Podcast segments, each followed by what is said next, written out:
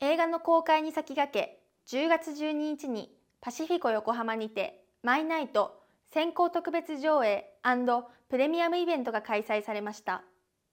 主演を務めた川村一馬さん、陸さん、吉野北斗さんが登場し主題歌「片隅」を含む4曲を初披露。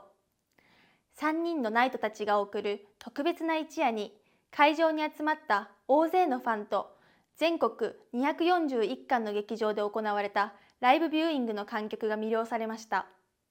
主演の川村さんは